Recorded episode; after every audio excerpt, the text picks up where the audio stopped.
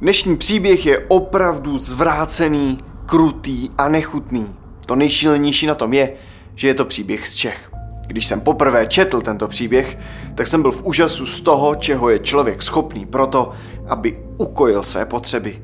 Jedná se o příběh jednoho z nejzvrácenějších lidí, který se kdy pohyboval na území naší republiky. Berte to tedy prosím jako varování. Vítejte na podcastu Noční můry. Jestli tě podcast Noční můry baví, tak ho nezapomeň odebírat na tvé oblíbené platformě, aby ti žádné budoucí epizody druhé sezóny neutekly. Jestli chceš vidět novou grafiku našeho pořadu a příběh si vychutnat s obrazem, tak běž na YouTube kanál Noční můry. Teď už ale k našemu příběhu.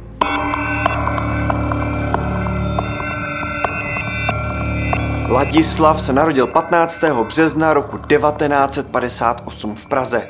Narodil se jako první ze dvou synů do standardní československé rodiny.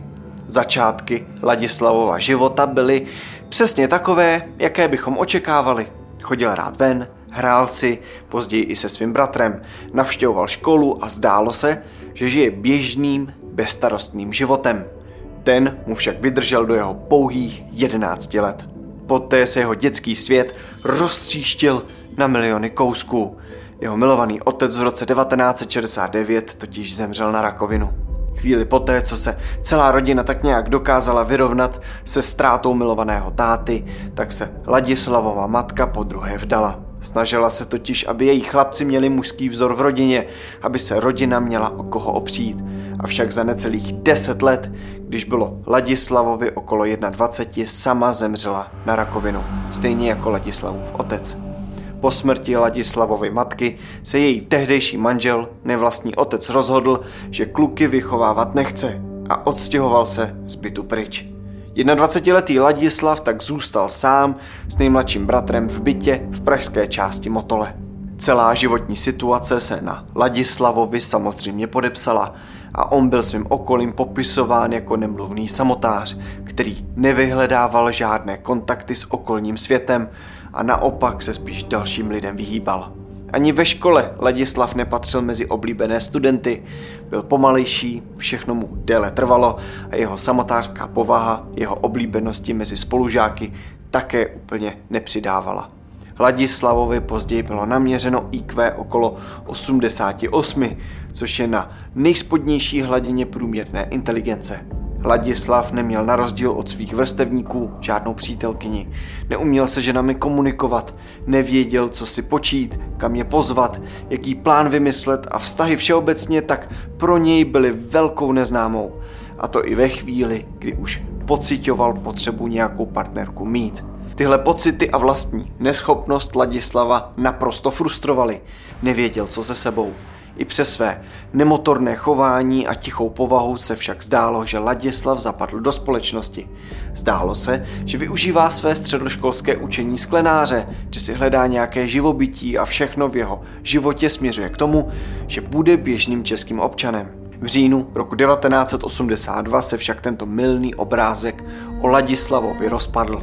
Ladislav byl totiž zatčen policií pro napadení, zneužití a vraždu 51-leté ženy jménem Anna Eš. Policii na výslechu zajímalo, zda je Ladislav opravdu pachatelem a zda ví něco, co by mohl k danému případu říct. K velkému podivu se Ladislav přiznal. Tuto vraždu měl Ladislav spáchat na podzim, konkrétně 3. října roku 1981, pozdě v noci. Hodinky mohly ukazovat něco kolem deváté. Byla sobota večer, všude chladná podzimní tma když se Ladislav vydal nedaleko svého bydliště. Ladislav se vydal nedaleko svého bydliště k můstku přes Motolský potok na Praze 5, kde se ledabyle ukryl.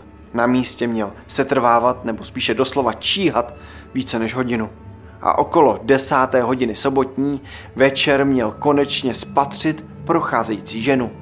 Vypadala mladě a hezky, měla krásné křivky a tak se Ladislav rozhodl, že bude ten večer jeho. Díky krásné postavě netušil, že žena, kterou považoval za náctiletou, byla ve skutečnosti 51-letá Anna Eš, která se vracela pozdě večer z koncertu. Ladislav se vydal rychlým krokem k ženě, prý s úmyslem, že ji přemluví k pohlavnímu styku.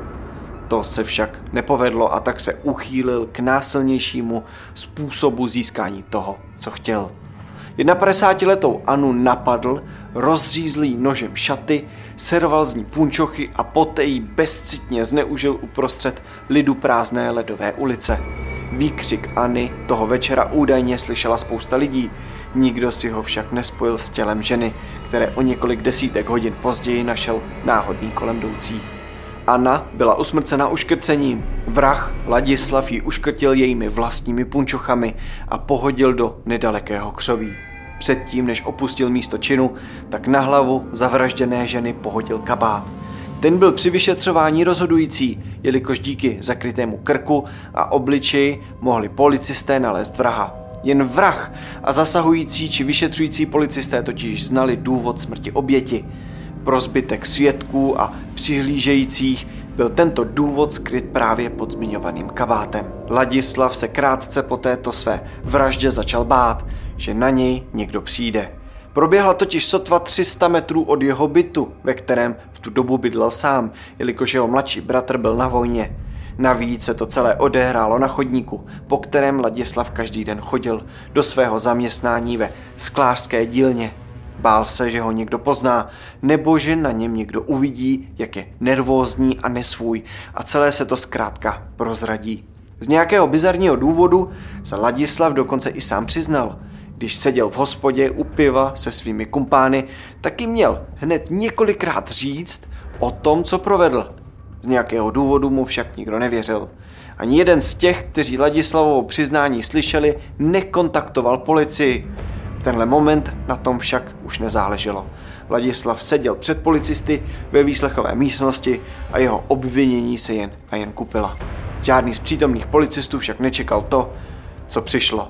Ladislav prohlásil, že Anna nebyla jeho první obětí, ale naopak tou poslední.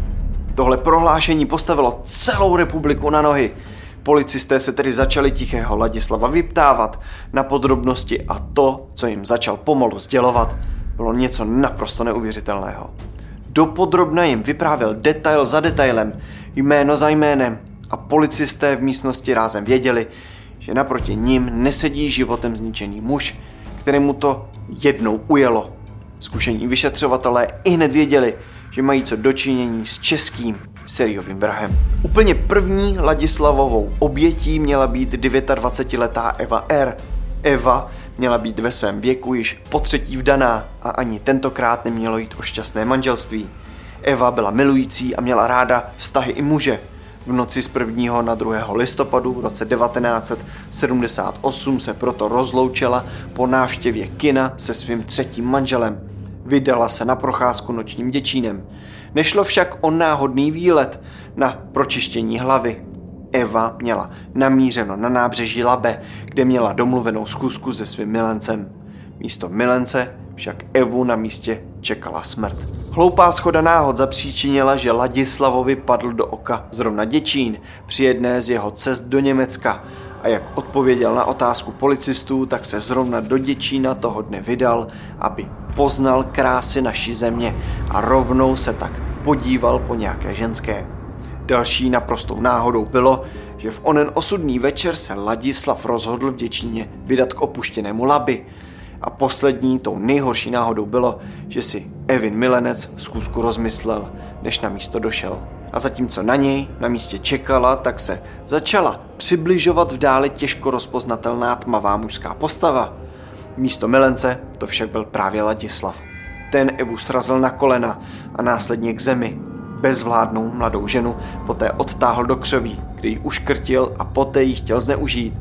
K tomu však nedošlo a on se nad tělem ženy tak pouze uspokojil a následně místo činu opustil. Předtím, než však doopravdy odešel, tak nedaleko místa vraždy našel kopřivu, kterou utrhnul a strčil jí Evě mezi nohy.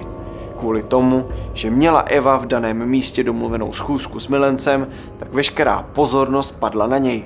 Spolu s ním byli odhaleni i další muži, kteří se v té době o Evu zajímali a ona o ně, kteří na sebe začali házet špínu a posléze si i přehazovat vinu. Druhou obětí, ke které se Ladislav přiznal, byla teprve 25-letá Ivona S. Tu měl Ladislav napadnout 9.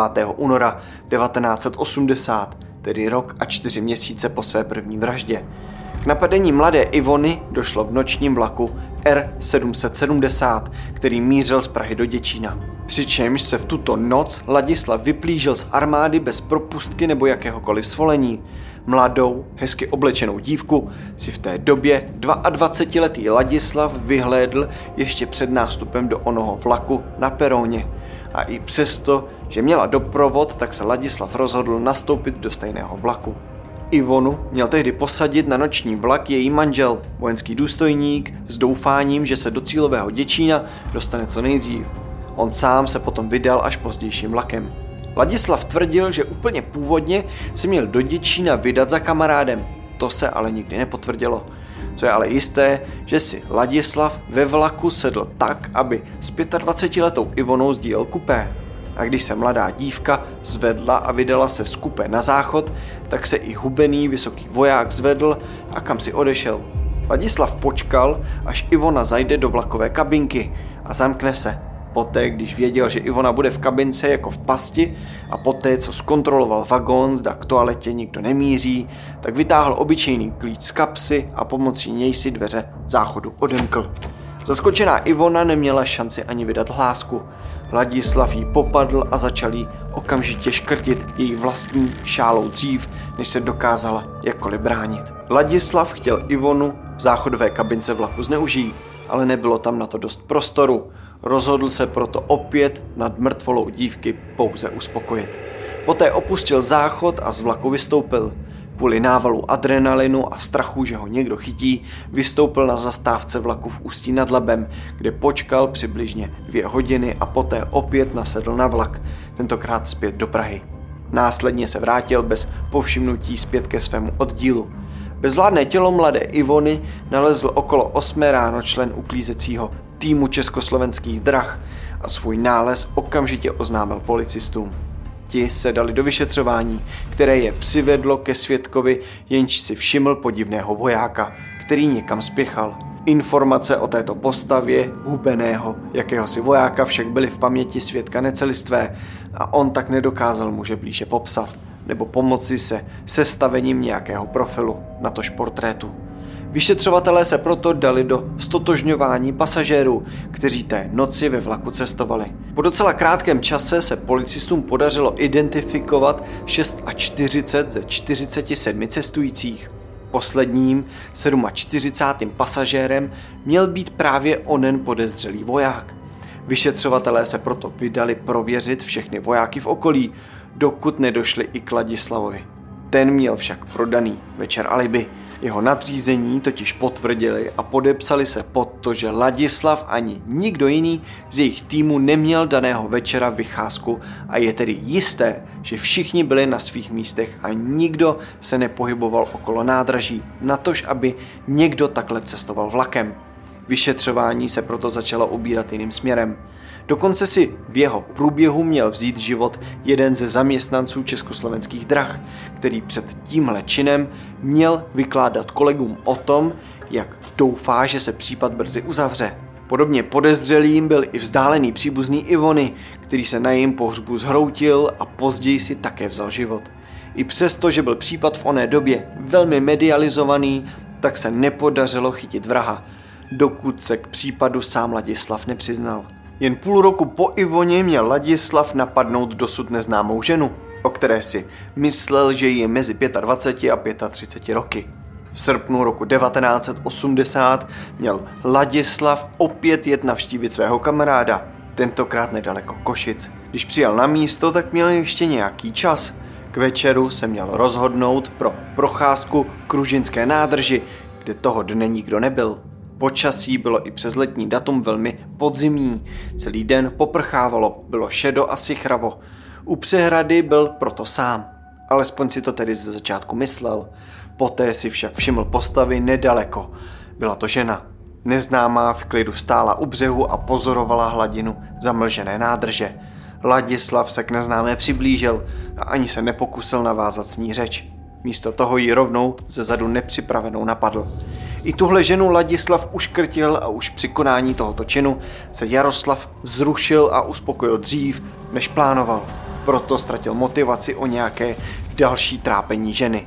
Místo toho bezvládné tělo ženy zatížil kameny, omotal dráty a poté hodil do vody, ve které si ještě zaplaval. Tělo této neznámé ženy bylo nalezeno až o 14 měsíců později, když už bylo rozkladem rozděleno na více částí, což zkomplikovalo její identifikaci. Kvůli tomu, že žena ve svém životě neprošla žádnými rozsáhlejšími lékařskými zákroky, které by policistům pomohly odhalit její totožnost, tak zůstává totožnost této oběti dodnes neznámá. Jen pět měsíců po této vraždě se Ladislav vydal na další výlet, tentokrát do Brna. Celý den až do tmy měl chodit městem a proplétat se uličkami, dokud kolem třetí hodiny raní nenarazil na mladičkou 18-letou Ivanu M. Ivana byla toho večera na plese brněnské zoo a rozhodla se z něj odejít dřív spolu se svou kamarádkou. Na zastávce se však dívky rozloučily a to byl moment, kdy se k mladičké Ivaně přiblížil 23-letý Ladislav. Prvně se s 18-letou Ivanou pokusil navázat kontakt, poté však zjistil, že Ivana o něj rozhodně nejeví zájem. Zkusil to tedy znovu a pozval Ivanu do nedalekého baru na skleničku. I to však Ivana odmítla. Ladislav v tuto chvíli už naštvaný a zklamaný dalším odmítnutím popadl dívku a vytáhl ji na lavičku. Tam jí přes její nesouhlas začal osahávat. Ivana pod vlivem alkoholu namítala a nesouhlasila. Ladislav ji však ignoroval.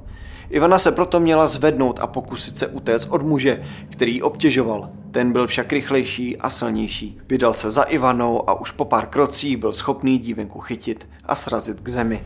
Rozřízl jí šaty, které na sobě měla a začal jí škrtit. Po chvíli přestal a pokusil se Ivanu zneužít. Tomu nevyšlo a tak se rozhodl, že dívku usmrtí. Uškrtil jí a když Ivana přestala jevit známky života, tak ji zatáhl mimo hlavní cestu do míst, kam nebylo tak dobře vidět. Poté vytáhl kapesní nůž a 40krát 18-letou dívku bodl. Ani tento útok však Ladislavovi nestačil a on se proto rozhodl vzít nůž a uříznout 18-leté Ivaně obě prsa i pohlaví. Tyto části jejího těla si následně měl zbalit do igelitové tašky a odjet s nimi až domů do Prahy. Doma měl Ladislav tyto části vytáhnout, umít, oholit a uspokojovat se s nimi. Tyhle nechutné hrádky Ladislavovi vydržely přibližně týden. Když ho to přestalo bavit, tak všechny části hodil do vroucí slané vody, po nějaké chvíli je vytáhnul a část z nich snědl s křenem a hořticí.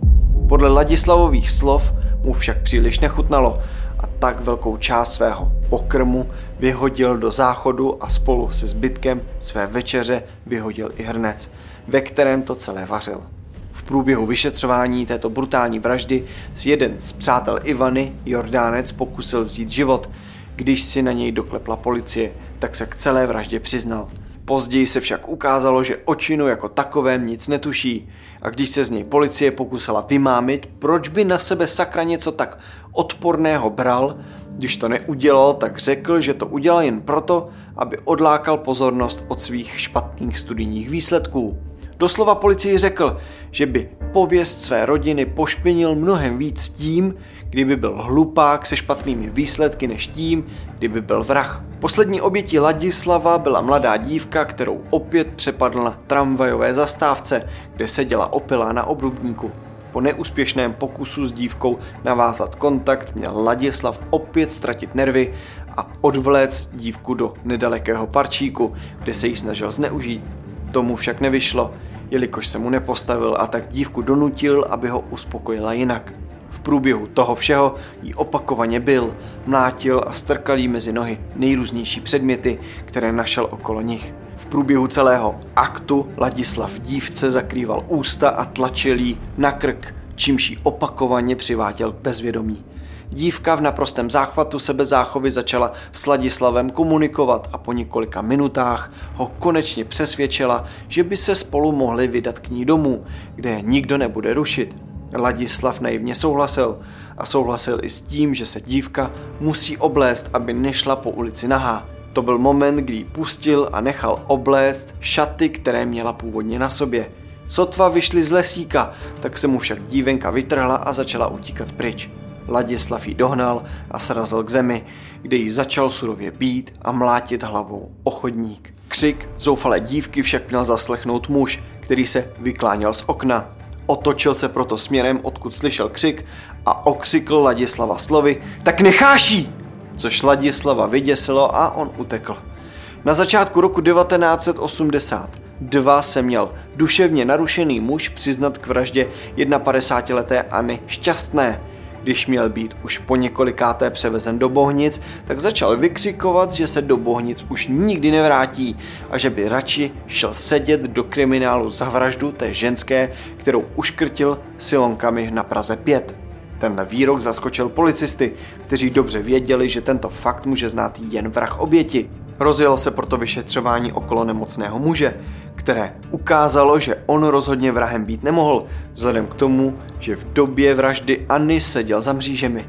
Při pozdějším výslechu se přiznal, že mu o této vraždě řekl jeho kamarád Láďa Hojer. Ten mu měl na procházce ukazovat konkrétní místo a povídat o tom, jak tam byla Anna zabita. Policie se proto i hned vydala po stopě Ladislavovi, kterého dovedli k výslechu a on se kromě Anny přiznal i k dalším vraždám. Kriminalisté se domnívali, že má na svědomí minimálně ještě další dvě vraždy, ke kterým se však nikdy nepřiznal. Za své brutální činy byl tento český, nechvalně známý seriový vrah Ladislav Hojer právoplatně odsouzen k trestu smrti – a ačkoliv existovala možnost, že by mohl být pachatelem i dalších trestných činů, tak zároveň existovala obava, že by se mohl pokusit zmást vyšetřovatele falešnými přiznáními a proto bylo vyšetřování brzy uzavřeno. Vykonání trestu smrti muselo být kvůli Ladislavově tehdejší nemoci dvakrát odloženo. Když už k popravě došlo, tak se Ladislav zmítal a při potyčce těsně před výkonem popravy dokonce zlomil asistentovi kata prst. Ladislav Hojer byl popraven 7. srpna 1986 v pankrátské věznici. Tak co? Jaký máte pocit z Ladislava Hojera? Myslíte, že se pohybuje někdo v našem okolí, kdo má stejné touhy? Co říkáte na to, že ho tak dlouho nedopadli?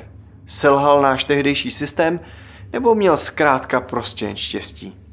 Máte nějaký další český nebo slovenský příběh, který byste chtěli doporučit? Dejte vědět do komentáře.